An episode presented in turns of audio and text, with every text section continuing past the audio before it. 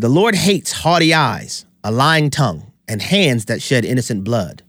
My name is Abraham Hamilton III, and this is the Hamilton Minute. Early voting is underway in Ohio concerning Issue 1, which is a state ballot measure. Issue 1 is a proposed amendment that would enshrine the unfettered right to kill an unborn child at any point during pregnancy into the Ohio state constitution. It would also eviscerate parental consent laws in the state. For example, a minor can't get a tattoo without parental consent, but a pregnant girl, yeah, she'll be allowed to kill a child without parental consent, should this measure pass. Ohioans, please vote no on issue one. Protect your state from the national murder merchants. Election day is November 7th.